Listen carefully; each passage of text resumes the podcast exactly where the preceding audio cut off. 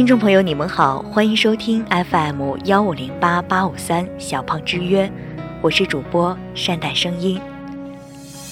大家好像都会有这样一种感觉，很忙的时候呢，发现时间过得飞快。这周对于我来说都有种不够用的感觉，不过也希望下周能够继续很开心、很满足的忙碌着自己的小日子。今天的故事呢，是来自于听众杨小姐。他的故事像是《克拉恋人》里面的雷奕明跟米朵，是最熟悉的朋友，但是他们的缘分源于同桌。没有狗血的剧情，只是些平平淡淡的小生活，酸酸甜甜的小情绪。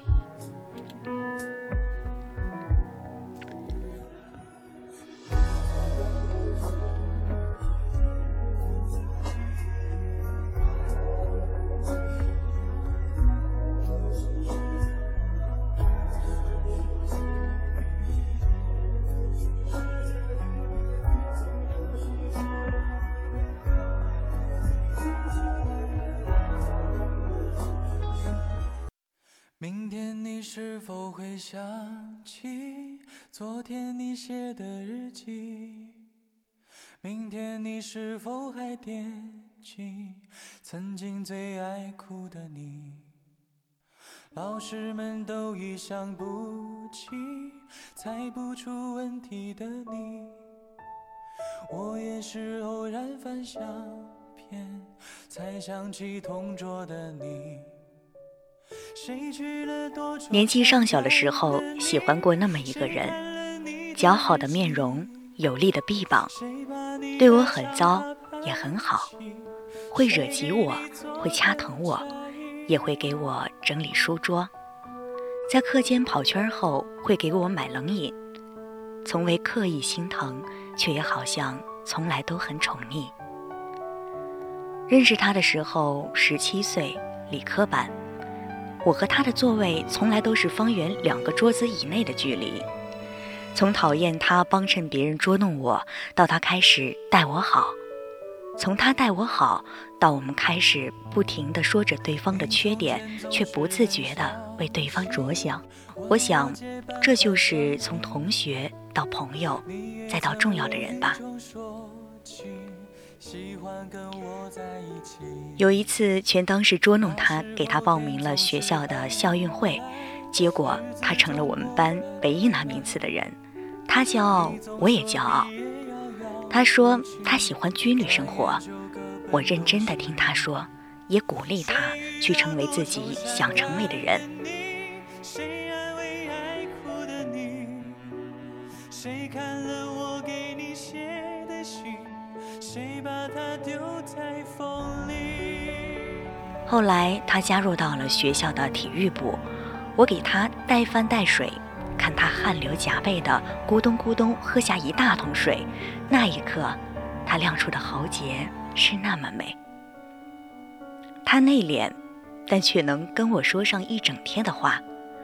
在靠窗户的第一排坐同桌时，无意回头看到整个组的人都在观察我们两个人，至今都记得那么多双眼睛。给对方写过的家长通知书，夹在书页里捉弄人的纸条，是那么好看的他的自己。很快毕业了，他入伍之前，我开学之前，几个朋友见了一面，他也在。没有意识到离别，连一句珍重也没有道上，可能最后一句还是逗趣的对骂吧。二零一四年九月十三号，我到学校报到，他踏上了去部队的列车。其实我很想亲眼看看他穿军装的样子，很可惜，只有一张丑兮兮的照片。最后一通电话。他在火车上，我说：“不要忘了我，不要忘了我的号码。”后来一直都没有断了联系，电话里哪怕没说话，听听沉默的声音也可以。我说我丑的时候，他很认真的说一点都不丑；我说我不丑的时候，他又很严肃的说没有比我更丑的人了。其实我知道啊，他的爸爸妈妈、他的排长、班长都知道我的名字。我不知道对于他们来说，我是怎样的一个存在。至少在我的心里，有人以上，恋人未满吧。但我觉得，我一定是他最牵挂的人之一，是他精神寄托的一部分。他不是恋人，是朋友，又不只是朋友，是家人。这一世，我为自己选择的家人。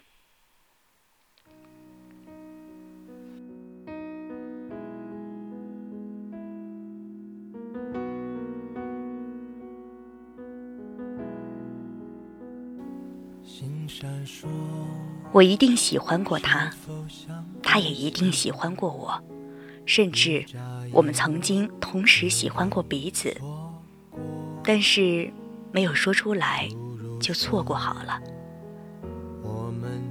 再后来，我有了男朋友，当兵的大学生。男朋友说部队伙食太好了，他都长了智齿。我说那一定是在部队遇到了真爱吧。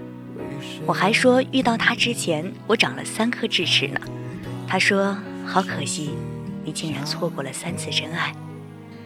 我心里已经在细数我熟识的男孩子们，那么多说要是真爱的话，大概只有十七岁遇到的那个少年了吧。或许他一个就算是三个。偶尔问过他，如果我一直单身的话，我们有可能在一起吗？他说不知道，又说他至少要在部队待五年，并不想让我等那么久。我沉默，我错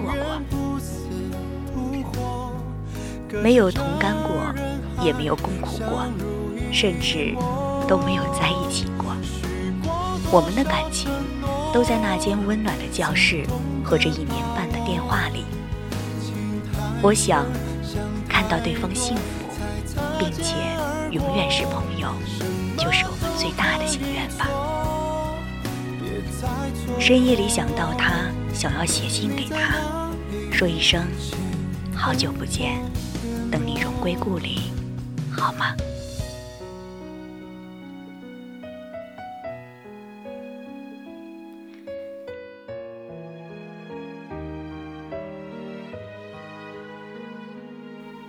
今天的故事就分享在这里了。节目最后呢，依然要跟大家说，如果你有什么好的故事，希望通过我的声音保存下来的话，就私信我或者我们的小胖吧。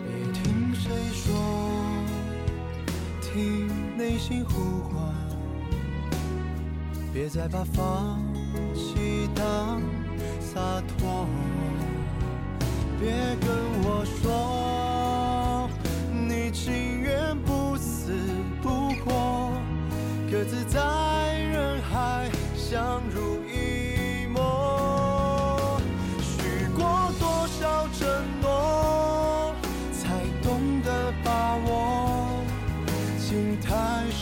想太多，才擦肩而过。什么都可以做，别再错过我。你在哪里？请跟我联。